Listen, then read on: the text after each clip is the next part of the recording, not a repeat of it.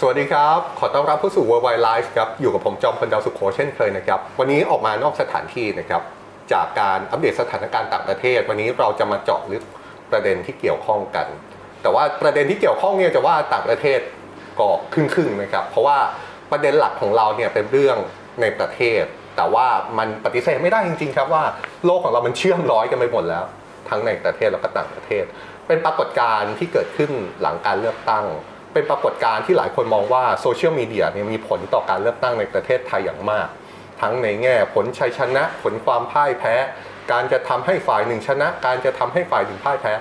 มีรายละเอียดเยอะแยะมากมายนะครับวันนี้ก็เลยชวนทุกคนมาเจาะลึกทำความเข้าใจเรื่องนี้กัน วันนี้ผมอยู่กับดรจันกีราสมบัติคุณสิริครับ อาจารย์เป็นนักวิจัย นักวิชาการประจำสถาบันเจอร์มัน Institute for Global and Area Study และนักวิจัย สถาบันเอเชียศึกษาจุฬาลงกรณ์มหาวิทยาลัย อาจารย์สวัสดีครับ ค่ะสวัสดีค่ะ ขอบคุณมากเลยครับ ที่ให้เกียรติกับ World Why Live ครับ แล้วก็ชวนมาเจาะลึกเรื่องของโซเชียลมีเดียหลังการเลือกตั้งอาจารย์ argument หนึ่งที่มันเกิดขึ้นมาก็คือโซเชียลมีเดียทำให้พรรคการเมืองชนะเลือกตั้งโซเชียลมีเดียเป็นพื้นที่ในการอ่าทำให้อีกฝ่ายโจมตีกันได้ เกิดการโจมตีกันอีกฝ่ายเรื่องหนึ่งที่มันเกิดขึ้น ตัดเรื่องเลือกผลการเลือกตั้งออกไปเนี่ยก็คืออาปรากฏการณ์ที่เขาเรียกกันว่าทาสอเมริกา การเลือกตั้งครั้งนี้จะทำให้ไทยเป็นทาสอเมริกาเนี่ยผมถามดื้อๆกับอาจารย์ก่อนเลยครับว่า ปรากฏการณ์ที่เกิดขึ้นเนี่ยและแน่นอนคำนี้มันมันก็มาจากโลกโซเชียลเนี่ยมันสะท้อนอะไรในสังคมไทยอะครับ คือดิฉันว่าน่าสนใจ เพราะว่าเออเรื่องเรียกว่าเป็น เป็นเรื่องเล่าแล้วกัน เรื่องเล่าว่าฝ่ายที่เราเรียกว่าโซคอลประชาธิปไตยเนี่ยเป็นขี้ข้าฝรั่ง เป็นทาสสหรัฐใช่ไหมคะไม่ใช่เรื่องใหม่ครับอ่าเราย้อนกลับไปได้เอาจริงๆอะตั้งแต่สมัยรัฐบาลคุณทักษิณน่ะอ่ามีการใช้คำว่า UN ไม่ใช่พ่อครับใช่ไหมอ่าแล้วก็มีการเรียกว่าไงเออบอกว่า NGO เป็นทาสฝรั่งอืมอ่าใช่ไหมคือมันเริ่มมาจากการกล่าวหาว่า NGO ซึ่งรับทุนจากฝรั่งครับในช่วงประมาณทศวรรษที่ 90 อะไรอย่างเงี้ยถูกชักจูงโดยฝรั่งเพราะว่า NGO พูดประเด็นที่ฝรั่งพูด อย่างเช่นเรื่องสิทธิมนุษยชน เรื่องเออการปกป้องรักษาสิ่งแวดล้อมอะไรเงี้ยเป็นต้นนะคะในสมัยนั้น ทีนี้ฉันคิดว่าที่น่าสนใจยิ่งไปกว่านั้นเนี่ยก็คือว่าคืออยากจะให้มองปรากฏการณ์เนี้ยจากมุมเชิงประวัติศาสตร์ครับเราจะเห็นอะไรที่มหัศจรรย์ เพราะว่าในเอ่อคนที่กล่าวหาว่าเอ่อ พรรคประชาธิปไตย หรือว่าออองค์กรที่สนับสนุนประชาธิปไตยตอนนี้เป็นทาสฝรั่งเป็นขี้ข้าฝรั่งเนี่ยสมัยหนึ่งที่ประเทศไทยต่อสู้สงครามเย็นใช่ไหมคะออจริงๆ แล้วสนับสนุนให้สหรัฐเนี่ยตั้งฐานทัพในประเทศไทย อ่าจริง ๆ มันมีหนังสือถ้าที่ฉันจำไม่ผิดนะคะเออเอ่อถ้าจะเป็นขวาพิฆาตซ้ายครับนะคะเป็นหนังสือที่ที่เล่าถึงประวัติศาสตร์ ว่าเอ่อฝ่ายขวาของเมืองไทยในช่วงสงครามเย็นเนี่ยเขาคิดอะไรนะคะแล้วมันเชื่อมโยงกับการเมืองเอ่อระหว่างประเทศยังไงก็เล่าอย่างนี้เร็วๆก็คือว่าเอ่อไทยในช่วงสงครามเย็นเนี่ยเอ่อรู้สึกถูกคุกคามครับโดยอิทธิพลจากคอมมิวนิสต์พรรคคอมมิวนิสต์ที่แผ่ กระจายเอ่ออิทธิพลทางอุดมการณ์และทางพรรคการเมืองมาในบริเวณภูมิภาคของเรานะคะ เราก็เริ่มเป็นทฤษฎีโดมิโนเนาะครับเราก็ล้มล้มกันมาเรื่อยๆนะคะลาวอ่าเวียดนามอะไรอย่างเงี้ยนะคะจริงๆเวียดนามก่อนลาวจีนอะไรอย่างเงี้ยนะคะจีนก่อนมาลาวมาแล้วก็มีสงครามเวียดนามนะคะทีนี้เอ่อความน่าสนใจก็คือว่าไทยก็เลือกข้างชัดเจนตอนนั้นว่า จะขออยู่คู่กับสหรัฐ เพราะว่าดิฉันคิดว่าสิ่งที่เอ่อฝ่ายขวาตอนนั้นกับฝ่ายขวาตอนนี้มีร่วมกันก็คือความพยายามปกป้องสถาบันนะคะ เพราะฉะนั้นตอนนั้นเนี่ยภัยคุกคามเอ่อระบอบการปกครองของไทย ในตอนนั้นในช่วงสงครามเย็นคือ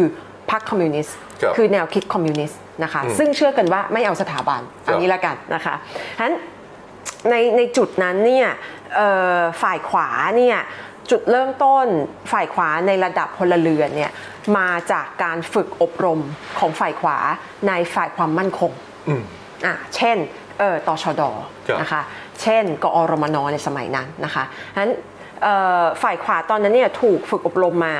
จากฝ่ายความมั่นคง ฝ่ายความมั่นคงเหล่านี้เนี่ยได้รับอิทธิพลได้รับทุนสนับสนุนจากไหน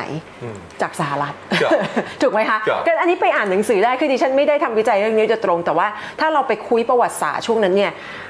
นักศึกษารัฐศาสตร์ ความสัมพันธ์ระหว่างประเทศเรียนมาเหมือนกันหมด Southeast Asian Studies มาเหมือนกันหมดเพราะว่าตอนนั้นเนี่ยไทยเป็นพันธมิตรสหรัฐครับและดังนั้นสหรัฐให้ความช่วยเหลือฝ่ายความมั่นคงในไทยในการฝึกเอ่อ คนข้างในเพื่อจะสู้กับอิทธิพลของคอมมิวนิสต์โอเคอันนั้นค่ะอันพูดพูดอย่างนี้ก็คือว่ามีสองฝ่าย ฝ่ายการเมืองระหว่างประเทศเนี่ยสหรัฐอยากให้ไทยเป็นพันธมิตรที่ช่วยกันอิทธิพลของคอมมิวนิสต์ที่มันจะแผ่ลงมาใน Southeast Asia ภายในประเทศเนี่ยไทยก็เห็นว่าอิทธิพลของคอมมิวนิสต์เนี่ยจะเป็นภัยคุกคามต่อระบอบการปกครองครับ นั้นฝ่ายขวาของไทยเนี่ยมีมีจุดเริ่มต้นมาจากการสนับสนุนสหรัฐ และก็มีการสนับสนุนให้สหรัฐเนี่ยคือมันมีสมัยหนึ่งที่นักศึกษาช่วง 14 ตุลาถ้าฉันจะไม่ผิดนะคะเอ่อประท้วงและอ g e n d a หนึ่งในการประท้วงเนี่ยก็คือให้มีให้สหรัฐเนี่ยถอนกองทัพออกใช่ไหมคะใช่เพราะฉะนั้นเอ่อฝ่ายนักศึกษาเนี่ยก็เจอสิ่งที่เราเรียกว่า counter mobilization จากฝ่ายขวา ก็มีคือมีการประท้วงแบบเอ่อ คู่ขนานของฝ่ายขวา เพื่อเรียกร้องให้สหรัฐคงฐานทัพอยู่ เพราะฉะนั้นสิ่งที่ดิฉันก็เลยรู้สึกว่าประวัติศาสตร์เนี่ยมันตลกดีเพราะว่าสิ่งที่เอ่อคนที่บอกว่าฝ่ายประชาธิปไตยเนี่ยเป็นทาสอเมริกาตอนนี้เนี่ยแล้วไปถึงขนาดว่าเอ่อนโยบายหนึ่งของพรรคที่ชนะการเลือกตั้ง คือให้สหรัฐเข้ามาตั้งฐานทัพฉันรู้สึกว่าเฮ้ยนี่มันคือสิ่งที่เขาอยากได้สมัยนู้นอะอะไรอย่างเงี้ยนี่หรอมะเออเฮ้ยเป็นความใฝ่ฝันของเขานะ แต่ว่าตอนเนี้ย ไม่ใช่แล้วใช่ไหมครัคะบแล้วเขาก็ไปยัดเยียดความฝันสมัยนู้นของเขาให้คนอื่น อะไรอย่างเงี้ยนะคะฉันก็เลยรู้สึกว่าเออมันเป็นอะไรที่ยอกย้อนอยากให้ความทำความเข้าใจตรงนี้ทีนี้ระดับที่สองของของประวัติศาสตร์เนี่ยก็คือว่าตั้งคำถามต่อไปว่าเอ้ยทำไมฝ่ายขวาเอ่อฝ่ายเอางี้เรียกกันฝ่ายที่สนับสนุน establishment ครับของเราเออทำไมเขาถึงเปลี่ยนใจอ่าฉันรู้สึกว่าจุดเปลี่ยนเนี่ยจริงๆ คือช่วงเอ่อ ตั้งแต่ปี 35 เป็นต้นมาจนถึงรัฐบาลทักษิณจนถึงเอ่อการต่อสู้ทางอุดมการณ์ใช่ไหมคะในช่วง 10-20 ปีที่ผ่านมานั้นแยกเหมือนเดิมก็คือว่าใน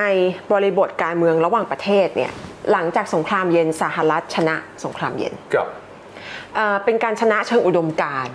แล้วก็ทำให้เนี่ยสหรัฐสามารถเอ่อสนับสนุนการเปลี่ยนเป็นประชาธิปไตยในหลายที่ทั่วโลกได้อย่างเป็นเสร็จเด็ดขาด ถูกไหมครัคะบเพราะมันเป็นมหาอำนาจเดียวแล้วไงใช่ไหมคะฉะนั้นประชาธิปไตยกับสหรัฐเนี่ยกลายเป็นอะไรที่คู่ขนานเป็นอะไรที่แบบแนบสนิทกันมาก แล้วก็สหรัฐก็มีนโยบายที่ให้ทุนองค์กรต่างๆ ภาคประชาสังคม ในการสนับสนุนเอ่อวาระเชิงประชาธิปไตย สร้างความเข้มแข็งของภาคประชาสังคม อะไรที่เราเห็นกันที่ตอนนี้เอ่อฝ่ายที่สนับสนุน establishment เนี่ยเอามาโจมตีเน็ตอะไรอย่างเงี้ยเป็นต้นนะคะจอร์จโซรอสคือพวกนี้คือองค์กรที่ทำงานสนับสนุนประชาธิปไตย ใช่ไหมครับด้วยการให้ทุนภาคประชาสังคมนะคะฉะนั้นเอ่อสหรัฐทำบทบาทดำเนินบทบาทในการสนับสนุนประชาธิปไตยทั่วโลก แต่ขณะเดียวกันสหรัฐมีปัญหาไม่มี เพราะว่าเอ่อภายใต้การนำของสหรัฐเนี่ยสหรัฐก็ถือว่า abuse อำนาจของตัวเองครับใช่ไหมคะด้วยการเข้าไปแทรกแซงการเมืองในประเทศหลายประเทศจริง ๆ ตั้งแต่ก่อนที่สหรัฐจะถูกโจมตีเหตุการณ์ใน11ซะด้วยซ้ำใช่ไหมคะเอ่อสหรัฐเข้าไปแทรกแซงการเมืองเออในประเทศในนามของการปกป้องชีวิตคน ในนามของการแทรกแซงสงครามกลางเมืองอย่างในยูโกสลาเวียในโซมาเลียอ่าแต่ว่าถามว่ามีอ g e n d a เชิงภูมิรัฐศาสตร์เชิงผลประโยชน์สหรัฐไม่มีแน่นอนครับนะคะฉะนั้นหลังใน11เนี่ยเป็นต้นมาเนี่ยสิ่งที่สหรัฐกลายเป็นเนี่ยในฐานะมหาอำนาจเนี่ยก็คือมีการเอ่อ abuse power abuse อำนาจของตัวเองมากขึ้น แล้วก็มีการทำให้สิ่งที่เราเรียกว่าทำให้ agenda ในการสนับสนุนประชาธิปไตยเนี่ยมันเป็นประเด็นความมั่นคงครับนะคะเพราะฉะนั้นเอ่อก็ไม่ไม่ไม่น่าแปลกใจที่หลายประเทศจะเคืองสหรัฐ บทบาทของสหรัฐในอิรัก ในอัฟกานิสถาน ในลิเบียครับอะไรอย่างเงี้ยนะคะท่านก็การแทรกแซงการเมืองภายในของสหรัฐทั้งเป็นมาตรการทางเอ่อมนุษยธรรม เป็นมาตรการทางการเมือง หรือว่าเป็นมาตรการทางทหารเนี่ยสร้างความเอ่อเคืองใจ ให้หลายประเทศไม่น้อยนะคะหนึ่งในนั้นคือรัสเซีย เดี๋ยวเราจะกลับมาประเด็นนี้ใช่ครันะบคะโอเค อันนั้นทิ้งไว้ที่การเมืองเออระหว่างประเทศการเมืองภายในเนี่ยแน่นอนว่าการสนับสนุนประชาธิปไตยระดับโลกเนี่ยไทยก็เป็นส่วนหนึ่งในนั้นที่เปลี่ยนไปสู่ประชาธิปไตยช่วงปี 2535 พฤษภาทมิฬนะคะฉะนั้นหลังจากนั้นเนี่ยเออมันก็มีความรู้สึกว่ามันมีฝ่ายอนุรักษ์นิยมไทยที่รู้สึกว่าประชาธิปไตยแบบเนี้ยไม่ workอืมอะ สร้างคนอย่างทักษิณขึ้นมา สร้างประชานิยมเอ่อสร้างความระสำระสายให้กับสถาบัน แล้วก็เป็นการเชื้อเชิญเอ่ออิทธิพลของต่างชาติเข้ามาสู่ประเทศใช่ไหมคะฉะนั้นเอ่อวิธีคิดแบบเนี้ยมันจริง ๆแล้วเนี่ยถามว่าเป็นอะไรที่ใหม่ไหมไม่ซะทีเดียวครับมันคล้ายกับสมัยสงครามเย็นเพียงแต่ว่ามันเปลี่ยน target อืมใช่ไหมคะเปลี่ยน target จากพรรคคอมมิวนิสต์จากจีน จากเวียดนาม จากรัสเซีย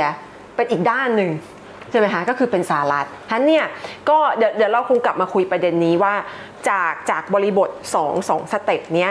เอ่อตอนเนี้ยเอ่อโลกมันก็เข้าสู่บริบทการเมืองโลกใหม่อีกอย่างหนึ่งเราเห็นอะไร แล้วมันมาเผชิญหน้ากับการเมืองภายในอย่างไรครับค่ะเพราะฉะนั้นเนี่ย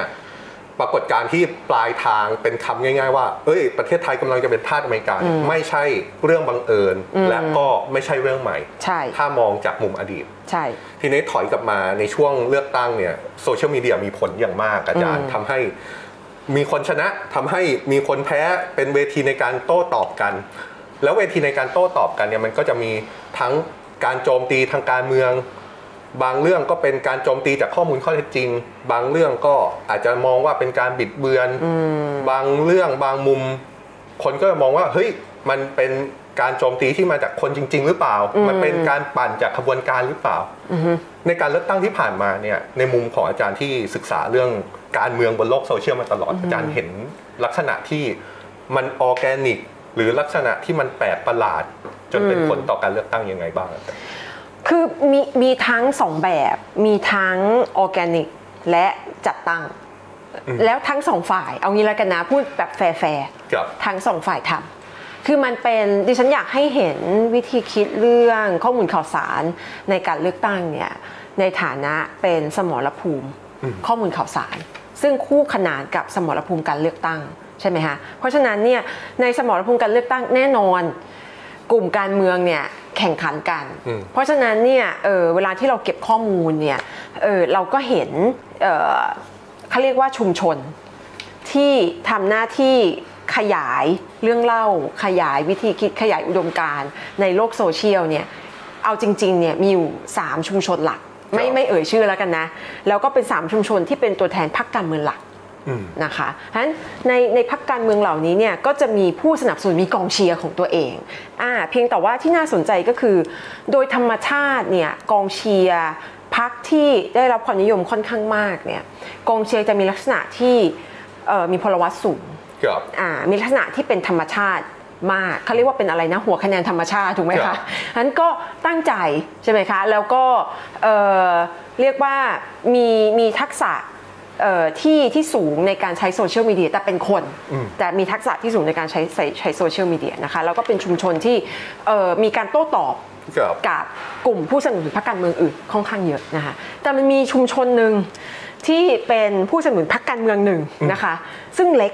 ครับเล็กแต่คึกคักอืมคือเขาเอ่อเราเราตามเนี่ยมีอย่างน้อย 24 บัญชีใน Twitter ที่มีการพูดคุยกันเอง แต่มีลักษณะที่เราเรียกว่า Echo Chamber สูงนะครัคะบซึ่งซึ่งต่างกับกลุ่มแรกที่บอกว่าเออมันมันใหญ่หน่อย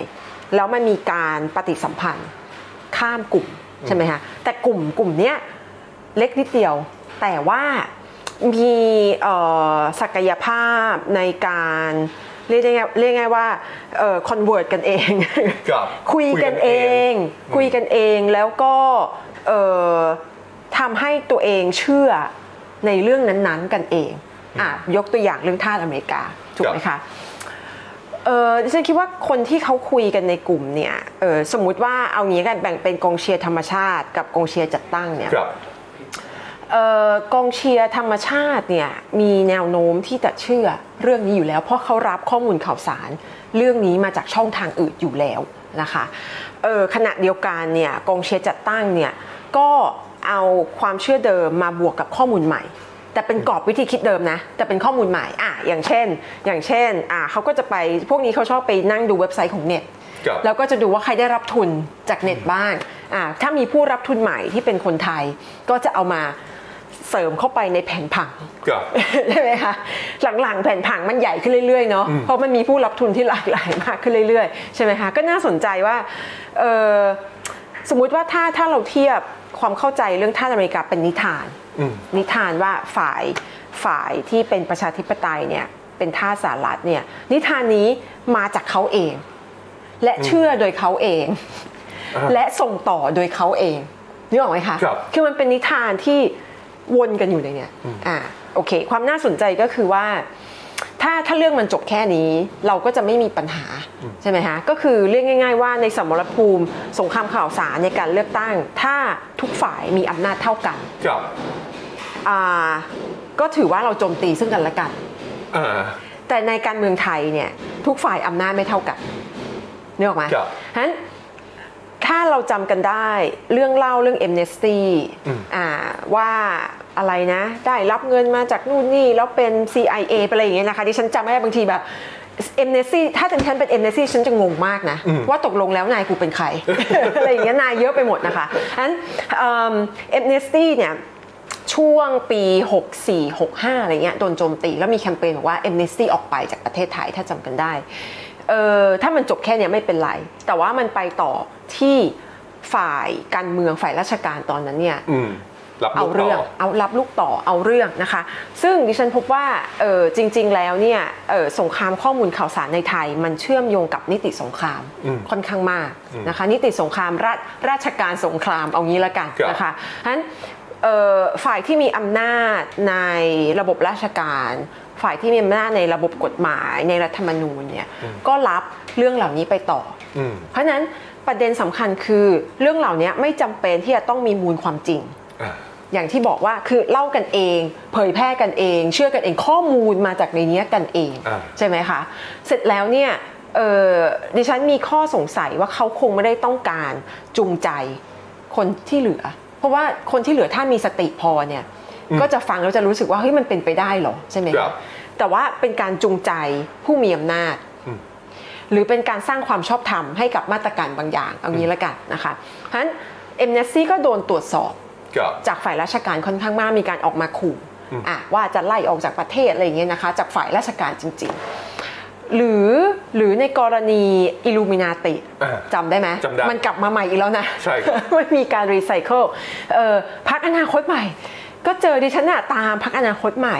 ตั้งแต่เอ่อช่วงที่ยังไม่แบบไม่กำหนดวันเลือกตั้งสมัยปี 62 นะครับเราก็เห็นแล้วว่ามันมา มันมีสัญญาณแบบนี้ขึ้นมัมานมีใช่ไหเรื่อง แล้วก็ดิฉันก็เก็บ screenshot ของพวกนี้มาตั้งแต่เอาเข้าจริงปี 18 มันคือปีอะไรของไทยอ่าหกหนึ่งครับเอออ่าเอาเข้าจริงแบบตามเก็บพวกนี้มาแล้วก็ screenshot มาเรื่อย แล้วก็พรรคอนาคตใหม่เนี่ยก็จะเจออมตั้งแต่แบบแรก ๆ เลยธนาธรเจอเอออาจารย์ปิยบุตรเจอใช่ไหมคะฉันก็พยายามแบบทำความเข้าใจว่าเอ๊ะมันมาจากไหนได้ยังไงฉะนั้นเนี่ยเออเออเรียกว่าไง เรื่องพวกเนี้ยมันก็ถามว่ามันมันมันมีเอ่อความน่าเชื่อถือมีข้อเท็จจริงมากน้อยแค่ไหนเนี่ยอย่างที่บอกคนทั่ว ๆ ไปคงไม่อะไรกับมัน แต่ว่าพอมันไปถึงจุดที่มีคนไปฟ้องร้องอะครับแล้วมีคนรับเรื่องอะอ่าอะไรอย่างเงี้ยอันเนี้ยคือนิติสงครามที่มันเชื่อมกันนะคะฉะนั้นอยากพูดเมื่อกี้แตะไปประเด็นหนึ่งก็คือว่าเออคือคือไอ้สิ่งที่เกิดขึ้นสงครามข้อมูลข่าวสารที่เรากำลังเห็นเนี่ยเอออย่างที่บอกสองฝ่ายเนี่ยอำนาจในเชิงข้อมูลข่าวสารเท่ากัน แต่อำนาจในเชิงระบบราชการและกฎหมายไม่เท่ากันถูกไหมคะฉะนั้นเเวลาที่เรากล่าวหาข้อกล่าวหาที่บอกว่าฝ่ายประชาธิปไตยเนี่ยเป็นเเป็นขี้ข้าฝรั่ง เป็นทาสอเมริกาเนี่ยเรื่องพวกนี้เนี่ยจริงๆมันมันถูกไล่มาอ่าเอาเข้าจริงถ้าถ้าเราไล่ไทม์ไลน์กันเนี่ย เราเห็นเรื่องพวกนี้ปรากฏขึ้น แต่ว่าในในแบบ fringe มากเป็นอะไรที่แบบไม่ค่อยชัดนะคะเออประมาณปี 53อืมประมาณปี 53 นะ อันนี้เราพูดถึงบริบทการเมืองใหม่นะ แล้วว่าไอ้วิธีคิดเรื่องท่าสอเมริกาว่าฝ่ายประชาธิปไตยเป็นขี้ข้าฝรั่งเนี่ยมาจากไหนมันปี 53 แล้วก็ในบริบทที่เอ่อเสื้อแดงเนี่ยสู้นะคะฉะนั้นเอ่อตอนแรกมันก็มันก็บางๆ มันครัก็บไม่มีความสำคัญ แต่ว่ามันเริ่มมาชัด ช่วงหลังรัฐประหารที่มีการเอ่อเผยแพร่บทความภาษาอังกฤษอืมนะคะว่าเอ่อผู้คนที่ออกมาต้านรัฐประหารเนี่ยจริง ๆแล้วเนี่ยเอ่อเป็นเอ่อเป็นคนที่ถูกจ้างมา หรือว่าได้รับการสนับสนุนมาจากองค์กรของสหรัฐนะคะเอิ่มแล้วก็คนเหล่านี้เนี่ยเรียกว่าไงเอ่อต้องการจะบั่นทอนเอ่อ สถาบันอืมของไทย แล้วก็ต้องการที่จะเชื้อเชิญให้ฝรั่งเข้ามาแทรกแซงการเมืองของไทย เพราะฉะนั้นเนี่ยเรื่องเล่าเหล่านี้เนี่ยถ้าตามตามการเดินทางของมันเนี่ยเออพอเออหลังรัฐประหารเนี่ยมันเริ่มชัดขึ้นนะคะสื่อไทยเนี่ยหยิบขึ้นมาเล่นจริงๆเนี่ยประมาณปี 2016 ก็ 2016บวก543 2559 ประมาณนั้นเออประมาณนั้นก็ยังอยู่ในช่วงรัฐบาลคอสชคสชอะ เป็นการที่สื่อไทยหยิบขึ้นมาเล่น แล้วก็ช่วงที่หยิบขึ้นมาเล่นหนักมากจริงๆเนี่ยคือช่วงอนาคตใหม่เป็นต้นมาอืมนะคะแล้วก็เห็นคือมันเป็นนิทานที่เห็นเอ่อความเชื่อมต่อของฝ่ายที่ต่อสู้เพื่อประชาธิปไตยทั้งหมดกับกับพลังอำนาจต่างชาติฝรั่งบางอย่างอะไรอย่างเงี้ยนะคะโดยเฉพาะสหรัฐ เพราะฉะนั้นเนี่ยทุกวันนี้ที่เราได้ยินเรื่องเนี้ยจริง ๆ ไม่แปลก มันมันมีมาแล้วมันก็ถูกผลิตซ้ำกันไปเรื่อยอย่างที่บอกแล้วมันก็ถูกใช้เพื่อเอ่อมาตรการในการกดปราบฝ่ายประชาธิปไตยอื่นครับๆนะคะอะเอ่อผมฟังอาจารย์แล้วก็เห็นเป็นสองมุมแล้ว เดี๋ยวผมจะแยกนะครับ ก็คือพลังที่เป็นออร์แกนิก กับพลังที่จัดตั้งอะค่ะอาจารย์พูดถึงพลังจัดตั้งแล้วก็ให้ภาพมาว่ามันเกิดขึ้นอะมานานแล้ว ถ้าไล่ย้อน เอาการเมืองใหม่จริงๆอะอาจจะต้องพูดถึงตั้งแต่ปี 2553ค่ะการต่อสู้ของเสื้อแดงไล่มา แล้วก็มีความชัดเจนมากขึ้นหลังรัฐประหาร 2557 มาถึงการเลือกตั้ง 62 มาจนถึงปัจจุบัน อยากถามอาจารย์ในฐานะที่อาจารย์เห็นภาพนี้มาตลอดนะครับว่าว่ามันมันมีความน่ากังวลแค่ไหน หรือว่ามันมีความเชื่อมโยง เชื่อมร้อยการจัดตั้งเนี่ย ระหว่างคนที่เล่นกับรัฐบาล หรือแม้กระทั่งคนที่เล่นกับต่างชาติมากขนาดไหนอาจารย์คือดิฉันคิดว่าความน่าสนใจของสงครามข้อมูลข่าวสารแบบเนี้ยคือมันมีลักษณะกระจายอำนาจ มันมีลักษณะที่เป็น proxy เอ่อโดยที่สืบสาวไปยังต้นสังกัดที่เป็นรัฐบาลได้ค่อนข้างยากครับนะคะทั้งทั้งทั้งสื่อไทยที่เล่นเรื่องนี้นะคะเอ่อ แล้วก็เอ่อตัวละครต่างชาติที่เล่นเรื่องนี้ เอาอย่างนี้เอ่อถ้าไล่ไล่ไทม์ไลน์กันจริงๆเนี่ยอย่างที่บอกว่าเออประมาณสักเอ่อปีหลังช่วงรัฐประหารรัฐประหารเป็นต้นมาเนี่ยมีการเล่นประเด็นนี้มากขึ้น แล้วก็มีการใช้แพลตฟอร์มอย่าง Facebook ในการเผยแพร่บทความที่เป็นการโจมตีเอ่อฝ่ายประชาธิปไตยฉะนั้นเอ่อประมาณปีครับ2019 ก็คือปี 6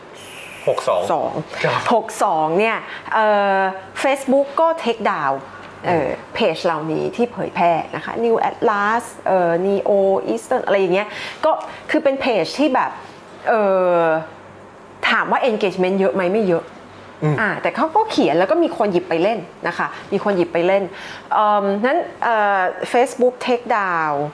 แล้วก็ Facebook ก็เปิดเผยว่า Account เหล่านี้หนึ่ง ไม่เป็นธรรมชาติครับอะมีพฤติกรรมที่ไม่เป็นธรรมชาตินะคะสองก็คือมีข้อสงสัยว่าเออคือเขาเขาดูจาก geolocation ของ account อะมันมีข้อสงสัยว่าเอ้ย account เหล่านี้จริงๆ มันไม่ได้อยู่เมืองไทยอ่าอ่ามันมีเมืองไทยมีสังกัดเมืองไทยหนึ่งที่เหลือคือที่อื่นอะไรอย่างเงี้ยนะครับเป็นประเทศที่ประหลาดประหลาดๆอะไรอย่างเงี้ยนะคะเพราะฉะนั้นก็เขาก็ตั้งข้อสงสัยเฮ้ยมันมีความเชื่อมโยงกับรัฐบาลเอ่ออย่างเช่นเอ่อมันมีสิ่งที่เรียกว่าเอ่อ Russian Social Science Academy อะไรอย่างเงี้ยนะคะ ซึ่งซึ่งเอ่อแล้วก็มันก็มีสิ่งเรียกว่าเอ่ออะไรอะ Internet Research Academy อะไรประมาณเนี้ย ซึ่งเราก็ไม่รู้ว่าความเชื่อมโยงระหว่างหน่วยงานเหล่านี้ ซึ่งมีการศึกษาว่าเป็นโทรฟาร์ม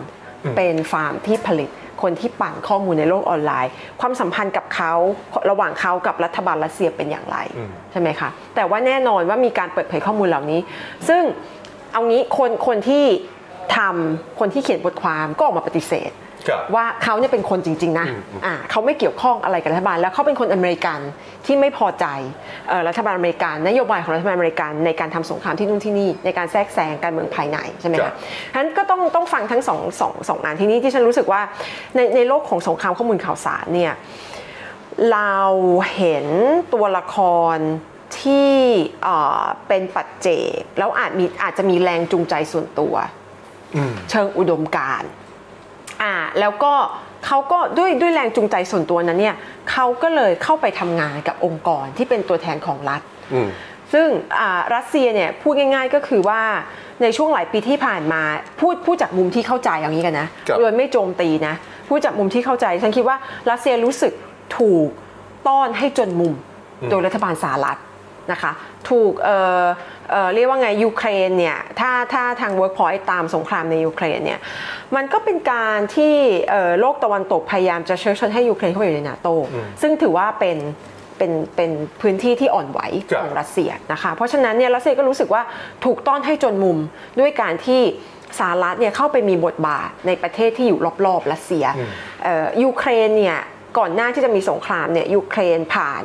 สิ่งที่เรียกว่าการปฏิวัติโดยประชาชนครับใช่ไหมคะอ่าแล้วก็มีการเปลี่ยนรัฐบาลที่เป็นรัฐบาลที่รัสเซียมีอิทธิพลเนี่ยเปลี่ยนเป็นรัฐบาลที่ EU และสหรัฐและนาโตมีอิทธิพลอืมอะไรอย่างเงี้ยฉะนั้นสหรัฐเอ่อรัสเซียก็เชื่อมั่นมากว่าไอ้พลังประชาชนโซคอพลังประชาชนที่เปลี่ยนเอ่อประเทศต่างๆ ที่เป็นพันธมิตรของรัสเซียให้เป็นประชาธิปไตยเนี่ย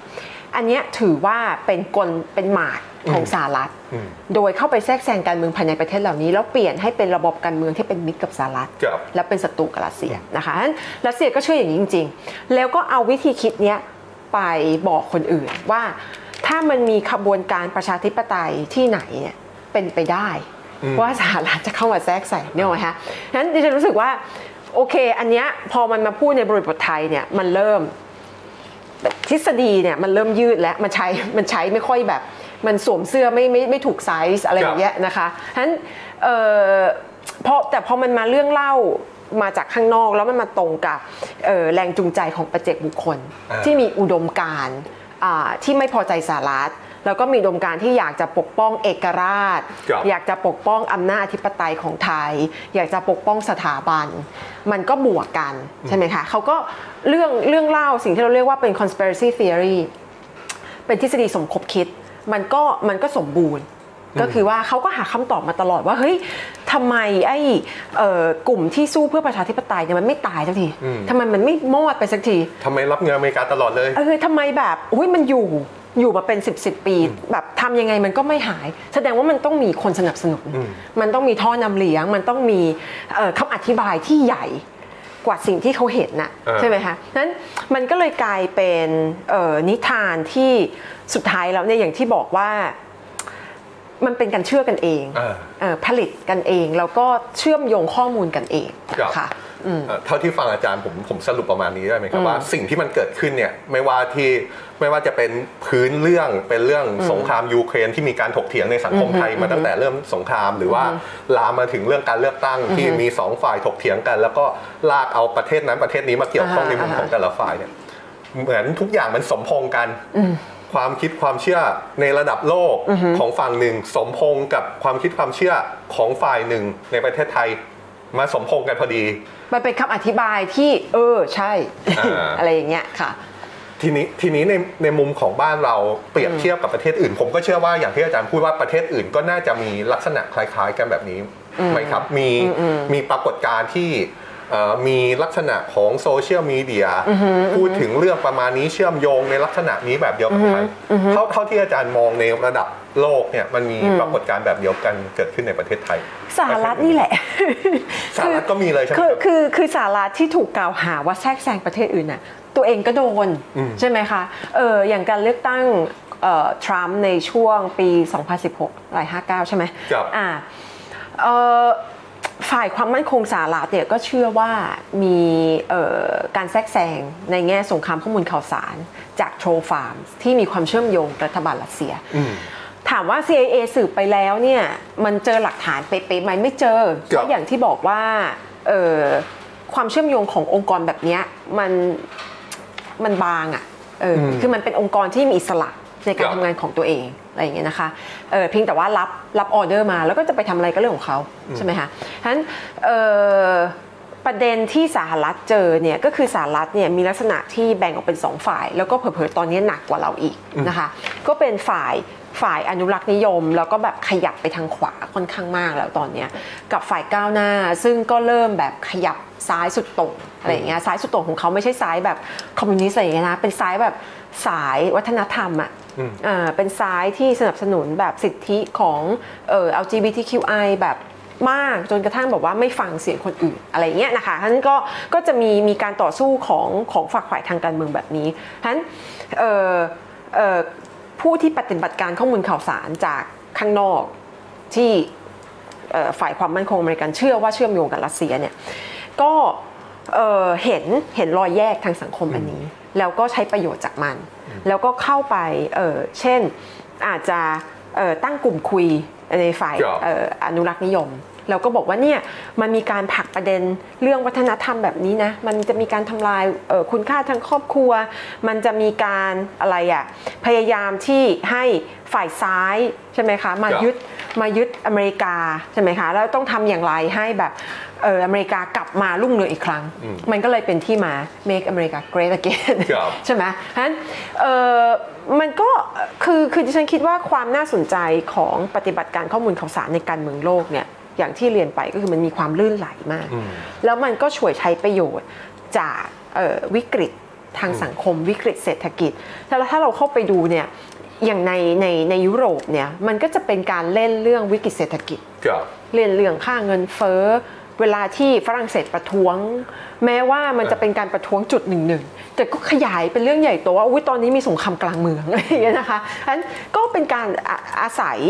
วิกฤตเพื่อที่จะทำให้ศรัทธาศรัทธาของประชาชนต่อรัฐบาลนั้นน่ะมันแย่ลงกว่าเดิมเอิ่มเราเราเรายังแบ่งอยู่นะครับ อยากอยากให้ทุกคนมองภาพแบบนี้ว่า ที่เราพูดกันอยู่เนี่ย เรามองเรื่องออร์แกนิกกับไม่ออร์แกนิก ตอนนี้เรากำลังพูด เรื่องไม่ออร์แกนิกอยู่อ่าไม่ออร์แกนิก ผมพยายามตั้งโจทย์ว่าไม่ออร์แกนิกมาจากไหน มาจากระดับเหนือรัฐบาลไปเลยไหมระดับโลกเลยไหมอาจารย์ก็ให้ภาพว่าจริงๆเนี่ยมันก็เป็นปรากฏการณ์ที่มันเกิดขึ้นในโลกของเราค่ะเกิดขึ้นในหลายประเทศ แล้วถ้าเป็นไม่ออร์แกนิกในระดับรัฐแหละครับ อาจารย์พอเห็นภาพไหมครับ อย่างเช่นพูดง่ายๆภาษาชาวบ้านก็คือ I.O. อ่าฮะอาจารย์อาจารย์เห็นภาพในช่วงที่ผ่านมามากน้อยแค่ไหนโดยเฉพาะ ในช่วงการเลือกตั้งที่ผ่านมาเนี่ยอาจารย์จับสังเกตว่าโซเชียลมีเดียที่พูดเรื่องการเมืองมันเป็น I.O. จากรัฐมากน้อยแค่ไหน เออจับยาก เพราะว่าอย่างที่บอกว่าที่มาที่ไปเอาอย่างนี้เอิ่มถ้าไล่จริง ๆ เนี่ย สมัยการเลือกตั้งครั้งที่แล้วปี 62 เนี่ย มันจับ ได้ง่ายกว่า เพราะว่าเอ่อความเป็นธรรมชาติของของ I.O. ของรัฐเนี่ยมันน้อยมาก มันแบบพูดเลยทื่อๆ อะไรอย่างเงี้ยครับใช่ไหมคะมีข้อความอะไรที่มันแบบ copy paste กันมา มีคู่มืออะไรอย่างเงี้ยนั้นเขาก็จับโปะกันแล้วก็มีเห็นมีการอภิปรายในในสภาเออซึ่งซึ่งเอิ่มอันนี้ถ้าพูดกันตามเอ่อเนื้อความของงานวิจัยมันมีเอ่อ Stanford เอ่อ Internet Observatory เนี่ยที่จับ จับเอ่อ I.O. ของรัฐที่เป็นทหารได้เนี่ยเป็นร้อยร้อยๆบัญชีครับอะไรอย่างเงี้ยนะคะ Facebook ก็จับได้ปิดไปเหมือนกันหลายบัญชีนะคะ ในช่วงบริบทการเลือกตั้งนั้นๆ แต่ดิฉันรู้สึกว่าการเลือกตั้งครั้งนี้เอาเอาเข้าจริงตั้งแต่การชุมนุมปี 63 64 เป็นต้นมาเนี่ยเอ่อไอโอของรัฐเนี่ยมันมีลักษณะที่พยายามจะเนียนมากขึ้นอืมเนียนให้เป็นแบบธรรมชาติมากขึ้น อะไรอย่างเงี้ยนะคะเออมันมีบางเพจใน Twitter ไม่ไม่เอ่ยชื่อเพจแล้วกันเดี๋ยวครัจะมีการเข้าไปถล่มกันเอ่อมันมีบางเพจที่แบบมีมีมี character แบบเป็นมนุษย์มากเช่น แบบทำหน้าที่แบบเป็นคนเมาส์อะเหมือนเมาส์ดาราเออ gossip ดารา แต่ว่าเอาเข้าจริงแบบเป็นการเมาส์นักกิจกรรมครับเอาเรื่องส่วนตัวเขามาเมาส์เอาเรื่องการผิดศีลธรรมของเขามาเมาส์อะไรอย่างเงี้ยนะคะ มันก็จะมี character นะแล้วก็จะมี character แบบเชิงข่าวอ่า ข่าวแบบข่าวการเมืองจริงจังอะไรอย่างเงี้ยนะ ซึ่งถามว่าแพลตฟอร์มเข้าไปปิดได้ไหมไม่ได้อืมเพราะว่าถ้าปิดของแบบนี้เนี่ยก็ต้องไปปิดอีกฝั่งหนึ่งครับใช่ไหมคะมันก็เป็นเซนเซอร์ชิพใช่ไหมเพราะฉะนั้นเนี่ยไอโอของรัฐในช่วงการเลือกตั้งที่ผ่านมาเนี่ยมีลักษณะความทื่อน้อยลงอืมอ่ามีลักษณะความเป็นธรรมชาติ มีความเป็นมนุษย์ครับมากขึ้นนะคะ เออกันนั้นก็ดีเนี่ยมันก็ยังมีอย่างเช่นเออนักเอ่อ data scientist ของเราเนี่ยก็ก็กวาดข้อมูลแล้วก็เอามาวิเคราะห์ แล้วก็พบว่ามันมีบางบัญชีที่แบบเผยแพร่เนี่ยข่าวข่าวลือข่าวลวง เรื่องเป็นทาสอเมริกาเรื่องนู่นนี่นั่นเนี่ยมันมีบัญชีที่ทำหน้าที่ retweet อย่างเดียวอะอย่างที่บอกว่าแต่ละบัญชีมันแบบมีหน้าที่มี character ของมัน บางบัญชีเนี่ย retweet อย่างเดียว แล้วก็เป็นการ retweet ที่ผิดธรรมชาติมนุษย์อืม retweet ทุก ๆ 23 นาทีอ่า23วินาทีโทษอ่า23วินาทีหนักกว่านะคะคือนึกออกไหมเวลาที่เราเล่นแม้ว่าเราจะติดโซเชียลแค่ไหนเนี่ยคนธรรมดาอะรีทวิตกันทุก ๆ ครึ่งชั่วโมงอะถ้ายี่สามวินี้แทบจะแบบถ่ายกดถ่ายกดถ่ายกดเลย ต้องถามต่อไปว่าเป็นมือคนหรือเปล่า มือคนมันถ่ายกดได้เร็วขนาดนั้นไหมเอออะไรอย่างนี้นะครับเออหรือมันเป็นอัลกอริทึมเอออ่าหรือเป็นบอท เอออะไรอย่างเงี้ยนะคะก็ต้องตั้งคำถามนะแต่ว่าการการจับของเราเนี่ยเราก็ตั้งข้อสังเกตได้อย่างนี้ แต่ว่าเราไปชี้ว่าอันนี้บัญชีปลอมบัญชีจริงเนี่ยค่อนข้างยากเออค่อนข้างยาก เพราะว่าอย่างที่บอกมันมีความเนียนมากขึ้น เพราะกระทั่งบัญชีที่ดูเหมือนมีพฤติกรรมที่ผิดปกติเนี่ยมันก็มีพฤติกรรมความเป็นมนุษย์อยู่บ้าง เช่นมันมีการแบบผลิตคอนเทนต์ในช่วงกลางวัน อะไรอย่างเงี้ยใช่ไหมคะก็ก็น่าสนใจ เพราะฉะนั้นอันเนี้ยเป็นเทรนด์ที่เออเราจะเริ่มเห็นเกิดขึ้นในไทย แล้วมันก็จะคล้ายกับเอ่อเพื่อนบ้านหลายที่ที่จริงๆ แล้วเขาทำกันมานานแล้วความเนียนตรงนี้ อย่างในฟิลิปปินส์หรือในอินโดนีเซียเนี่ยเอ่อการปฏิบัติการข้อมูลข่าวสารเนี่ยมีลักษณะที่เป็นแนวระนาบมากกว่าเราเยอะนะคะก็คือเป็นเอ่อบุคคลทางการเมือง เป็นนักการเมืองทำ เป็นพรรคการเมืองทำแล้วก็แบบมีบริษัทโฆษณาเข้าไปรับจ้าง เป็นเรื่องเป็นราวอะไรอย่างเงี้ยนะคะ แล้วก็มี skill สูงครับในการทำคอนเทนต์ในการแบบใช้อินฟลูเอนเซอร์ในการเข้าไปเทคโอเวอร์บัญชีที่ดัง และเป็นบัญชีที่พูดเรื่องฟุตบอล พูดเรื่องอาหาร พูดเรื่องอะไรเงี้ยไม่เกี่ยวอะไรกับการเมือง แต่เข้าไปแบบซื้อบัญชีนั้นเออแล้วก็อาศัย follower ของบัญชีนั้นในการเผยแพร่อืมเอ่อข้อมูลข่าวสารอะไรก็เป็นมันก็ซับซ้อนมากขึ้นนะคะอะอาจารย์ เหมือนเดิมนะครับ ตั้งหลักกับทุกคนแบบนี้ว่าอืมเราเรากำลังแบ่งง่าย ๆ เลยออร์แกนิกกับไม่ออร์แกนิก ตอนนี้เราพูดไม่ออร์แกนิกอยู่ออร์แกนิกเดี๋ยวเดี๋ยวกลับไปพูดแน่ๆแต่ว่าเรายังตกค้างเรื่องไม่ออร์แกนิกอยู่ เมื่อสักครู่อาจารย์พูดถึงว่าปฏิบัติการที่ใช้ความเป็นมืออาชีพอืมปฏิบัติการที่มีบริษัท มาทำอย่างมืออาชีพเชี่ยวชาญเลยอืมเพราะฉะนั้นเรามองภาพฝ่ายเดียวไม่ได้ใช่ไหมครับใช่เราก็ต้องมองภาพให้ครบทุกฝ่ายเพราะทุกฝ่ายก็มีสิทธิ์ทำในใช่ลักษณะนี้แบบใช่แบบเดียวกันใช่อาจารย์เห็นภาพของอีกฝ่ายหนึ่ง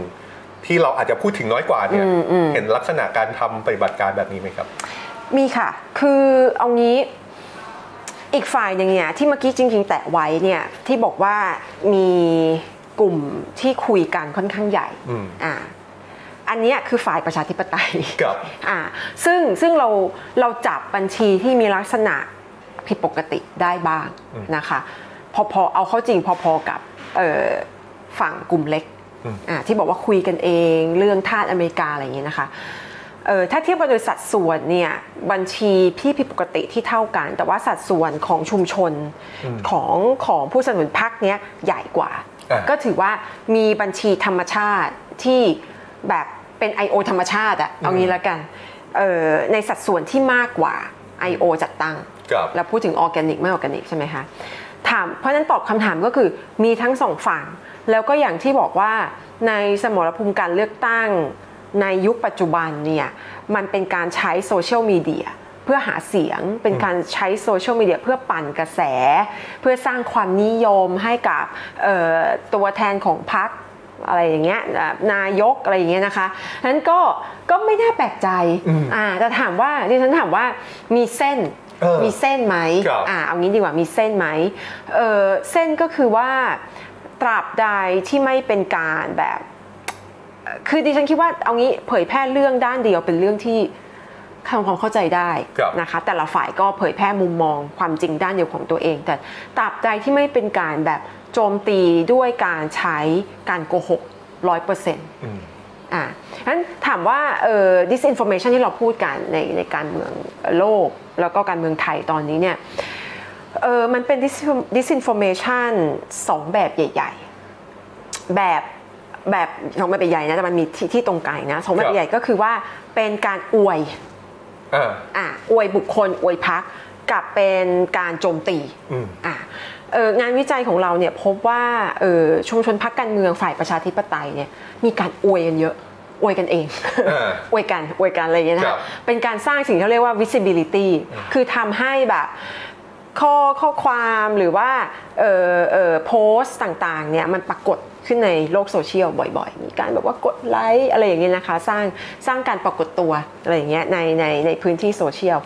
แต่อีกฝั่งหนึ่งเนี่ยเน้นเน้นการด่าอ่าอ่าโอ เคเน้นเน้นการโจมตีครับนะคะ แล้วก็ถามว่าเป็นการโจมตีที่เป็นการเอาเรื่องราวมาประติดประต่ออที่น่าสนใจ คือดิฉันไม่ได้รู้สึกว่ามันเป็นการโกหกร้อยเปอร์เซ็นต์อ่ามีความจริง แต่เป็นการใช้ความจริงมาใส่ในบริบทใหม่อืมให้เกิดการตีความใหม่อืมมีเอาความจริงมาเอ่อพูดแบบเรียกว่าไง ผิดเจตนาของผู้โพสต์ในช่วงแรกอะไรอย่างเงี้ยนะคะก็ก็จะเป็นการทำทำนองนั้นเอ่ออันนี้เป็นความต่างที่ที่เราสังเกตนะคะเอิ่มถามว่าถามว่าอะไรถ้าเราบอกว่าอะไรดีดีเอ่อดีกว่ากับกับเรียกว่าไงความบริสุทธิ์ยุติธรรมของการเลือกตั้งเนี่ยเออแน่แน่นอนว่าไอ้ไอ้การโจมตีกันด้วยการโกหกเนี่ยเออด้วยการแบบใส่ร้ายป้ายสีเนี่ยอันนี้มันมีผลกระทบ ครับค่อนข้างเยอะนะคะ เพราะว่าเอ่อเลือกกฎหมายเรื่องตั้งทั่วๆไปก็คือ คุณไม่ควรจะใส่ร้ายป้ายสีคนอื่นครับถูกไหมคะฉะนั้นก็ก็อันนั้นก็เป็นเรื่องเรื่องการเลือกตั้ง แต่ว่าที่สำคัญอย่างที่บอกไปก็คือว่าในบริบทการเมืองไทยเนี่ยเอ่อสงครามข้อมูลข่าวสารมันเชื่อมโยงกับสงครามมิติอื่นอืมใช่ไหมคะเพราะฉะนั้นการใส่ร้ายป้ายสีเนี่ยมันเป็นการชงให้กับนิติสงครามมันเป็นการชงให้กับฝ่ายที่มีอำนาจอย่างอื่นเพื่อที่จะเอ่อ กำจัดศัตรูทางการเมืองครับนะคะอาจารย์ครับผมขอต่อประเด็นเรื่องปฏิบัติการข้อมูลข่าวสารแค่ไหนจะล้ำเส้นไม่ล้ำเส้นนิดนึงก่อนหน้านี้หลายปีก่อนการเมืองระดับโลกเราพูดถึง Cambridge Analytica ก็คืออเอ่อถ้าถ้าถ้าผมอธิบายผิดอาจารย์แก้นะครับก็คือเป็นบริษัทนี่แหละ เป็นพรรคเอกชนที่เข้าไปทำแคมเปญเลือกตั้งให้พรรคการเมืองต่างๆ แล้วใช้ข้อมูลของผู้ใช้ในโลกโซเชียลมาประกอบด้วย อันนั้นคนมองว่าล้ำเส้น ล้ำเส้น เมืองไทยมีถึงขั้นนั้นยังครับอาจารย์ ไม่รู้ คือรู้ได้ยากมาก ถ้าเว้นเสียแต่ว่าเราจะเจอลีก เจอแบบคนที่ออกมาเปิดโปงแต่ณณจุดนี้ดิฉันคิดว่างี้มันมีมันมีสิ่งที่เราเรียกว่า social media listening tools ครับซึ่งเป็นอะไรที่แบบทุกคนใช้อะ ใช่ไหมคะเอ่องานวิจัยต่างๆบางทีก็ขอใช้การตลาดก็ใช้ครับไอ้ social media listening tools ทำหน้าที่อะไรก็คือแบบเอ่อเวลาที่เราทุกคนโพสต์ในโลกออนไลน์ ในช่วงที่หลังบริบท Cambridge Analytica มาแล้วเนี่ยเอ่อเอิ่มข้อมูล engagement ของเราเอ่อแล้วแล้วก็โพสต์ของเราที่เป็นสาธารณะใน Facebook นะเอ่อ Cambridge Cambridge Analytica เนี่ยในในช่วงก่อนหน้านั้นเนี่ยมันเก็บกระทั่ง private post ใช่ไหมคะแต่ช่วงหลังหลังจากนั้นมาเนี่ย Facebook ก็ปิดเพราะฉะนั้นเฉพาะ public post เท่านั้นที่จะถูกเก็บข้อมูลได้ครับอะเอ่อแต่ Twitter แน่นอนมันสาธารณะครับนะคะ YouTube อะไรอย่างเงี้ยนะคะ ก็เก็บเก็บแล้วมาประมวล ว่าตอนนี้คนเขาพูดกันเรื่องอะไร อะไรเป็นประเด็น hot แล้วก็พวกมาร์เก็ตติ้งก็จะแบบออกแบบแคมเปญโฆษณาที่มันสอดคล้องกับกระแสโซเชียลมีเดีย ซึ่งอันนี้เป็นเรื่องถามว่าปกติไหมคงปกติครับนะคะที่ไม่ปกติก็คือฉันคิดว่าเป็นการเอ่อปั่นอัลกอริทึมอืมอืมอันเนี้ยอันเนี้ยจริง ๆ ฝ่ายฝ่ายฝ่ายฝ่ายที่ใช้โซเชียลมีเดียเก่งๆเนี่ยมีการปัดกันเยอะนะคะ แล้วก็เป็นเป็นการทำความเข้าใจฉันคิดว่าถามว่าเป็นการเป็นอะไรที่ล้ำเส้นมากไหมเนี่ยเอางี้เป็นการช่วยใช้เอออ่าเป็นการช่วยใช้อ่าอันนี้ที่เห็นนะคะเป็นการช่วยใช้อัลกอริทึมอย่างเช่นใน TikTok เนี่ยอัลกอริทึมมันแหลมคมมากนะครับมันจับมันจับเราได้เร็วมากว่าเราชอบอะไรฉะนั้นถ้าดิฉันดูอะไรแช่ไว้ กระทั่งว่าไม่จบวิดีโออะแต่ดูแช่สักพักมันรู้แล้วว่าคอนเทนต์แบบเนี้ยคืออะไรที่เราดูครับนะคะเพราะฉะนั้นเอ่ออันเนี้ยคือคือ engagement คือการทำสิ่งที่เรียกว่า targeting อ่า marketing ก็คือเป็นการ target content ไปที่คนรับสารโดยตรงเอิ่มดิฉันคิดว่าช่วงช่วงหลัง Cambridge Analy- Analytica เนี่ยการที่บริษัท Social Media Listening เนี่ยจะเข้าไปล้วงข้อมูลส่วนตัวเนี่ยมีการปิดมากขึ้นนะคะเอ่อแต่ถามว่าเอางี้แฮกได้ไหมแฮกได้ ถ้าถ้าถ้าจะใช้วิธีนั้นแต่เพียงแต่เราไม่มีหลักฐานเราไม่รู้ว่าการแฮก เอ่อเพื่อที่จะเก็บข้อมูลโซเชียลมีเดียที่เป็นของส่วนตัวเนี่ยมันเกิดขึ้นมากน้อยแค่ไหนในสังคมไทยครับนะคะเอาละครับอ่าไม่ออร์แกนิกไปแล้วอืมมาถึงออร์แกนิกเหนื่อยหน่อยครับอาจารย์น่าน่าจะต้องมีบทเรียนเยอะแยะมากมายจากการเลือกตั้งออร์แกนิกจากเนี่ยยากมากอืมโซเชียลมีเดียในครั้งนี้เนี่ยค่ะอย่างอย่างออร์แกนิกแน่นอนเราไปบังคับจิตใจคนไม่ได้ ถ้าพูดออร์แกนิกภาษาชาวบ้านก็คือเขาเชื่อแบบนั้นอะอือหืออือหือแต่ทีเนี้ย ถ้าดูจากปรากฏการณ์ที่เกิดขึ้นมา ความเชื่อแบบออร์แกนิกที่มาจากโซเชียลมีเดียเนี่ยคำถามของผมคือมันจะมีความน่ากังวลว่าจะทำให้เกิดความรุนแรงสถานการณ์บานปลายทำให้สถานการณ์มันแย่ลงถึงขนาดนั้นไหมครับ คือดิฉันคิดว่าสิ่งที่เราจะเจอมากขึ้นในสังคมไทยเนี่ยคือการที่เราดูคอนเทนต์ของใครของมันอะ เราคงไม่ถึงกับขนาดแยกแพลตฟอร์ม เพราะว่าประเทศไทยเนี่ยมันผลิตแพลตฟอร์มตัวเองไม่ได้ครับใช่ไหมคะ เพราะฉะนั้นเนี่ยเออเราก็ยังคงใช้แพลตฟอร์มกระทั่งแบบคนที่ด่าอเมริกาเนี่ยก็ยังต้องใช้แพลตฟอร์มอเมริกาใช่ไหมคะ แต่ว่าเนื่องจากเอ่อระบบอัลกอริทึมเนี่ยมัน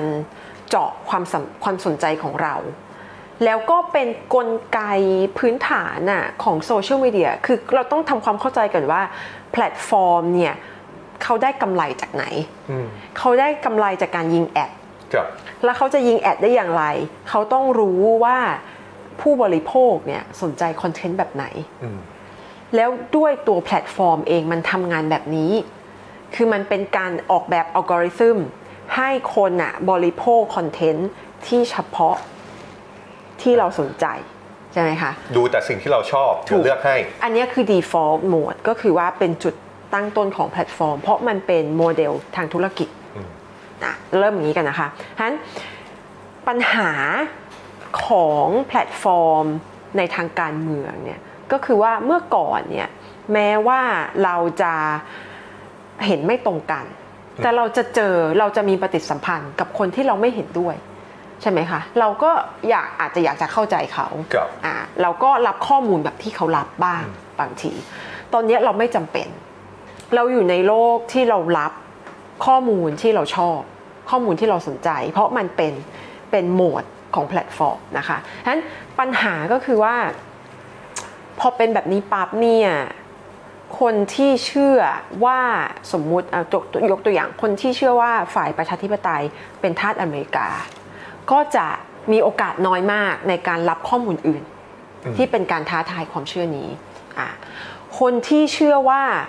ฝ่ายประชาธิปไตยดีเลอร์สูงสุดประเสริฐอืมก็จะไม่มีทางทำความเข้าใจอีกฝั่งหนึ่งครับโอกาสน้อยเอางี้นะโอกาสน้อยนะคะ เพราะว่าทุกคนเอ่อรับคอนเทนต์ที่อยู่ในโซเชียลมีเดียแล้วถูกยิง ad เป็น ad ทางการเมืองครับเอางี้แล้วกันนะ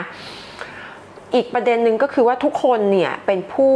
นอกจากจะเป็นผู้บริโภคแล้วเนี่ยเป็นผู้ผลิตคอนเทนต์ด้วยดิฉันรู้สึกว่า Twitter เนี่ยดิฉันมีปัญหากับ Twitter ค่อนข้างเยอะ เพราะว่าวิธีการทำงานของมันเนี่ยมันเป็นการสนับสนุนคนที่เสียงดัง คนที่ผลิตคอนเทนต์แล้วตะโกนด่าได้เสียงดังกว่าคนอื่นอืมไม่ใช่แค่บริบทเมืองไทยนะคะครับหลายที่ แล้วเราก็เราก็เห็นเห็นปรากฏการณ์ที่เอ่อบางคนน่ะเวลาที่เขาด่าแบบเป็นเครื่องด่าใน Twitter เนี่ยชีวิตจริงอะเขาไม่ได้เป็นแบบนั้นอืมแต่ว่า เวลาที่เออเราด่าหรือเราแบบใช้วิธีพูดที่มันรุนแรงมากๆใน Twitter เนี่ยมันได้รับรีทวิตเยอะอะครับมันได้รับความสนใจมันกลายเป็นเรามีตัวตน เรามีมีที่มีทางเป็นบุคคลที่มีชื่อเสียงในโลกโซเชียลนั้นคนก็จะไปแทร็กนั้น ก็คือกลายเป็นพื้นที่ที่สนับสนุนให้คนใช้วิธีคิด ให้คนใช้วาทะที่สุดโต่งอืม นึกออกไหมคะเพราะฉะนั้นเนี่ยในในแง่การรับคอนเทนต์เราถูกยิงแอดทางการเมือง ในแง่การผลิตคอนเทนต์เนี่ยเราต้องเราต้องด่าเราต้องเป็นเครื่องด่าอืมเพื่อให้เรามีที่ทางเพื่อให้เรามีตัวตนฉะนั้นถ้าดิฉันเวลาไปพูดอะไรแบบกลางๆในทวิตเตอร์ก็จะเงียบหายไป เงียบหายหรือไม่งั้นก็จะโดนทัวร์ลงครับใช่ไหมฉะนั้นฉะนั้นในในแง่นี้เนี่ยมันมันทำให้คือเวลาที่เราบอกว่าสังคมไทยมันมันมันก็สมานรอยร้าวได้ถึงจุดหนึ่งนะเออ มันก็มีฉันทามติเอออันนี้ก็ต้องขอบคุณรัฐบาล คุณประยุทธ์ในช่วง 9 ปีที่ผ่านมาที่ทำให้คนมีฉันทามตินะคะ จะถามว่ารอยร้าวนี้มันมันมันก็มันก็เป็นการเปลี่ยนใช่ไหมคะจากเมื่อก่อนเนี่ยอนุรักษ์นิยมเป็นคนส่วนมาก ตอนนี้คนที่แบบอยากเห็นประเทศไทยไปอีกทิศหนึ่งก็กลายเป็นเสียงส่วนมากหน่อยอ่าเพียงแต่ว่ามันยังมีแบบคนที่เอ่อสนับสนุนฝ่ายอนุรักษ์นิยมที่ค่อนข้างเยอะอืม เราจะอยู่กับเขาไงอะอืมเอางี้ถามเขาด้วยเขาจะอยู่กับอีกฝั่งหนึ่งไงครับใช่ไหมคะ ถ้ามันไม่เอ่อพูดพูดแบบน้ำเน่าอะถ้ามันไม่คุยกัน พูดแบบทุ่งลาเวนเดอร์ ถ้ามันไม่คุยกัน ถ้ามันไม่เข้าใจว่าอีกฝั่งหนึ่งอะทำไมเขาอยากปกป้องอำนาจธิปไตยไทยอืมทำไมเขาอยากปกป้องเอกราชไทย ถ้ามันไม่มีความพยายามตรงเนี้ยอืมโซเชียลมีเดียไม่ไม่เปิดโอกาสให้คนคุยกัน ไม่เปิดโอกาสให้คนพยายามทำความเข้าใจโลกทัศน์ของอีกฝั่งหนึ่งเนี่ย ยากมากที่รอยร้าวเนี่ยมันจะสมานอืมแล้วก็ถึงวันหนึ่งมันก็จะกลับมาไอ้ความขัดแย้งเมื่อเวลามันมีบริบทครับที่สุดของพอมันก็ความขัดแย้งพวกนี้มันก็กลับมาได้อีกอืมนะคะ สุดท้ายครับอาจารย์อืมอาจารย์เล่าให้ฟังทั้งหมดเนี่ยมันมันมันเหมือนนำไปสู่คำถามนางงามที่ยากมากข้อหนึ่งค่ะก็คือว่ามันการเมืองไทยหรือแม้แต่การเมืองโลกที่มันตอนนี้มันแตกแยกทั้งการเมืองไทยการเมืองโลกเราเห็นแต่ความแตกแยกหมดเนี่ย แล้วมันอาจจะถูกมองได้ว่าโซเชียลมีเดียก็เป็นส่วนหนึ่งที่ทำให้แตกแยกอืมมันมันจะหาทางแก้ยังไงดีครับ หรือว่าสุดท้ายแล้วโซเชียลมีเดียมันต้องปรับปรุงอัลกอริทึมตัวเอง หรือสุดท้ายแล้ว คนมันก็ต้องทำความเข้าใจเราเราจะลงเอยกันยังไงครับ หรือว่าเราจะอยู่ในสภาวะที่เราอยู่ในฝ่ายที่ตัวเองชอบอย่างเดียว ไปฟังฝ่ายตรงข้ามยังไง มันจะลงเอยยังไงเนี่ยอาจารย์คือดิฉันคิดว่าเอ่อ ในช่วง 20 ปี เอางี้ 10 10 กว่าปีที่ผ่านมาอย่างนี้ละกันโซเชียลมีเดียเป็นการตามแก้วิกฤต คนที่ทำแพลตฟอร์มอย่าง Twitter Facebook เราเห็นพัฒนาการของการกำกับแพลตฟอร์มในระดับโลกนะคะเออดิฉันสนับสนุนให้มีการกำกับ แต่ว่าไม่ได้เป็นการควบคุม หมายความว่า กำกับให้โซเชียลมีเดียเป็นพื้นที่ของการคุยกันที่มีอารยะ ใช่ไหมคะฉะนั้นเออมันมีองค์กรไล่ไปเลยตั้งแต่ UN ตั้งแต่เออ NGO ระดับนานาชาติครับเออภาคประชาสังคมนะคะหน่วยงานทางวิชาการต่างๆ ที่พยายามจะผลักให้โซเชียลมีเดียเราพูดถึงบรรษัทนะอืมนี่คนที่คุมโซเชียลมีเดียคือบริษัทเป็นเอกชนนะคะครับ พยายามจะกดดันให้โซเชียลมีเดียเนี่ยต้องกำกับและถูกกำกับ ต้องกำกับตัวเองและถูกกำกับกำกับโดยองค์กรระหว่างประเทศกำกับโดยรัฐนะคะ แต่ไม่ใช่ควบคุมนะ ไม่ใช่ครับทำให้เป็นอาชญากรรมเอิ่มเพราะฉะนั้นเนี่ยเอ่อในช่วงสิบกว่าปีที่ผ่านมาเนี่ยดิฉันคิดว่าเราเห็นทิศทางการกำกับโซเชียลมีเดียในระดับโลกที่ดีขึ้น เอาจริง ๆ ดีขึ้น เพราะเราผ่าน ความโทษนะความชิบหายมาเยอะเราไล่คุณพูดถึงเอ่อเอ่อ analytica อันนี้เป็นวิกฤตทางการเมืองครับเราเห็นวิกฤตในโลฮิงญาอืมเราเห็นวิกฤตความรุนแรงทางการเมืองที่มันถูกเอ่อเติมเชื้อไฟด้วยโซเชียลมีเดียมากมายหลายที่ แล้วก็มีการผลักกระทั่งสหรัฐ 6 มกราจำได้ไหมคะจำได้ครับอาจารย์ทุกคนก็หันมาด่าโซเชียลมีเดียอืมว่า คุณไม่ควรจะเป็นแพลตฟอร์ม ให้กับความสุดโต่งไม่ควรจะเป็นพื้นที่ให้กับการล้มล้างประชาธิปไตย ไม่ควรจะเป็นพื้นที่ให้ความเกลียดชังอะไรเงี้ยฉะนั้นในช่วงที่ผ่านมาเนี่ยถ้าเราไปดูเอ่อ community guidelines ของ Facebook เป็นต้นเนี่ยตอนนี้ 50 กว่าหน้านะคะ แล้วละเอียดมากสื่อก็จะโดนตอนนี้กลายเป็นการเซ็นเซอร์ไปแล้วคำไหนใช้ได้คำไหนใช้ไม่ได้ใช่ครับอะไรอย่างนี้ใช่ไหมคะฉะนั้นเรียนคิดว่าอันนี้เป็นความพยายามกำกับอืม ตัวเอง แล้วก็การการที่องค์กรต่างๆ เข้ามากำกับมากขึ้นเอ่อดิฉันอยู่ในวงที่ตัวแทนของแพลตฟอร์มเนี่ย เริ่มมาคุยกันถึงการออกแบบอัลกอริทึมที่อนุญาตให้คนรับคอนเทนต์ที่เราไม่ได้สนใจอะยิงคอนเทนต์ให้คนเหล่านี้บ้างที่รู้สึกว่าอาจจะต้องคุยแล้วเราพูดกับแพลตฟอร์มเนี่ย เราต้องเข้าใจเอ่อ โมเดลธุรกิจของเขากับอะท่านจะทำอย่างไรให้เอ่ออัลกอริทึมเนี่ยมันถูกออกแบบโดยที่เอ่อยิงคอนเทนต์ที่คนอาจจะไม่ได้สนใจ แต่ว่าพอยิงแล้วเนี่ยบริษัทได้กำไรอะอืมเออ มันต้องหา คืซึ่งเป็นโจทย์ยากมาก ซึ่งเป็นโจทย์ยาก แต่ดิฉันคิดว่า เอ่อเนื่องจากมันมีแรงกดดันกับ นะคะ โดยเฉพาะจากสหรัฐซึ่งเป็นประเทศแม่อืมของบรรษัทเหล่านี้ เราไม่พูดถึง t ิ k t o k กันนะ t ิ k t o k นี่เป็นอะไรที่แบบครับนะคะ อีกบริบทหนึ่งแต่ว่ามีแรงกดดันจากสหรัฐค่อนข้างเยอะเพราะสหรัฐก็เจอวิกฤตอืมการเมืองภายในสังคมการแบ่งแยกอะไรอย่างเงี้ยเพราะฉะนั้นก็เออดิฉันคงไม่ถึงกับสิ้นหวังว่าเออแพลตฟอร์มมันจะเป็นพื้นที่ที่แบบห่วยแตกเลวร้ายคนจะแบ่งแยกกัน ถ้าเราดูย้อนหลังดีขึ้นดีขึ้นมากนะคะอืม สิ่งที่น่ากังวลกว่าตอนเนี้ยเรารู้จัก ChatGPT เนอะครับอ่าสิเราเราเรียกสิ่งเหล่านี้ว่า generative AI อัลกอริทึมคือ AI แบบหนึ่งครับนะคะ แต่อัลกอริทึมสุดท้ายแล้วเนี่ยถูกออกแบบโดยมนุษย์อืมอะเอ่อ generative AI เนี่ยมีมีอิสระภาพขึ้นไปอีกอืมจุดหนึ่ง เพราะว่าชื่อมันก็บอกว่ามันเป็น generative ครับมันสามารถเอาข้อมูลมาปฏิดประต่อ แล้วเป็นคอนเทนต์ใหม่อืมอะไร คือคือดิฉันยังไม่เห็นปรากฏการณ์นี้ในไทย แต่มันเริ่มมีความกลัวว่าอย่าง Chat GPT เนี่ยคือคือดิฉันเพิ่งไปวงคุยอันหนึงมาเป็นวงต่างประเทศ แล้วมันมีคนที่ถาม Chat GPT ว่ารู้จักเราไหม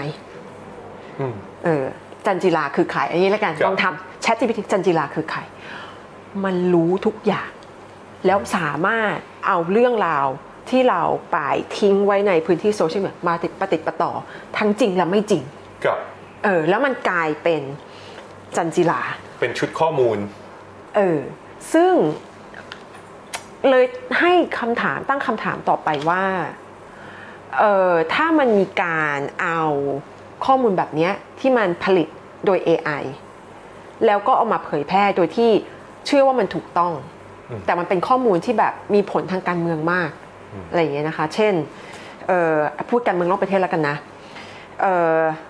เป็น AI ที่เผยแพร่ข้อมูลอย่างนี้เขียนเขียนข่าวแทนนักข่าวอ่าเขียนว่าพรุ่งนี้จีนบุกไต้หวันอ่าเสร็จเลยนะ เสร็จเลยครับ เสร็จเลยนะ ใช่ไหมคะเพราะฉะนั้นเป็นอะไรที่เดือดร้อนมากนะคะ แล้วก็มันเลยมันเลยย้อนกลับไปประเด็นที่เราคุยกันตอนแรก เราพูดถึงการจัดตั้งที่เป็นคนอะสุดท้ายมันเป็นคนกับ และเป็นคนที่บางทีคุมบอทออกแบบบอทอะไรบ้างแต่มันเป็นคน Chat GPT และ generative AI มันไม่ใช่มีแค่คอนเทนต์นะคะ มัน generative ภาพได้ด้วยอืมวาดภาพได้ด้วยนะคะครับคือเอาข้อมูลมารวมๆกัน และกลายเป็นภาพใหม่อะไรแบบเนี้ยนะคะเออจะส่งผลต่อการรับรู้ข้อมูลข่าวสารของเราอย่างไรเออคือเราไม่ต้องการมนุษย์มาทำคอนเทนต์แล้วอะ แล้วเราไม่ต้องตรวจสอบด้วยว่าคอนเทนต์นั้นน่ะจริงหรือไม่จริง เพราะมันแพร่กระจายอครัยู่บในโลกโซเชียลถูกไหมคะ แล้วมันก็ทำให้ไอไอโอที่จัดตั้งเนี่ยเส้นบางๆที่มันเคยแบ่งว่าจัดตั้งหรือไม่จัดตั้งเนี่ยมันมันหายอะ่ะอืมมันหาย เพราะจริงๆคนอยู่เบื้องหลังมันก็ได้ หรือมันจะทำงานของมันเองก็ได้ อะไรอย่างเงี้ยนะคะ ก็เป็นอะไรที่น่ากังวล เอาละครับอาจารย์ฟังอาจารย์มีทั้งความหวัง มีทั้งสิ่งที่ดีขึ้นอ่าแต่ก็เหมือนว่าภายใต้สิ่งที่ดีขึ้นเนี่ยก็ต้องมีสิ่งที่เราต้องจับตากันต่อไปใช่เป็นความใช่ท้าทายต่อไปนะครับค่ะวันนี้ก็ขอขอบคุณอาจารย์มากเลยนะครับ อย่างน้อยก็เอามาให้เห็นภาพกันว่าสิ่งที่เกิดขึ้นเนี่ยการเมืองในโลก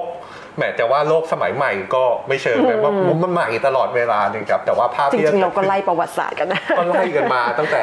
ยุคไหนสมัยไหนจนกระทั่งวันนี้ค่ะนะครับก็เห็นภาพมากขึ้นครับค่ะแล้วก็หวังว่าอนาคตเนี่ยก็คงจะมีเรื่องอะไรที่มันเป็นจุดอ่อนจุดด้อยก็คงต้องแก้กันไป อะไรที่เป็นข้อดีข้อเด่น หรือว่าที่ใช้กันอยู่แล้วได้ประโยชน์ก็ต้องใช้มันต่อไปนะครับขอบคุณมากนะครับอาจารย์ที่ให้เกียรติกับเราวันนี้ค่ะครับยินดีค่ะขอบคุณค่ะนี่คือ World Wide Life ครับข่าวต่างประเทศเราก็จะนำเสนอ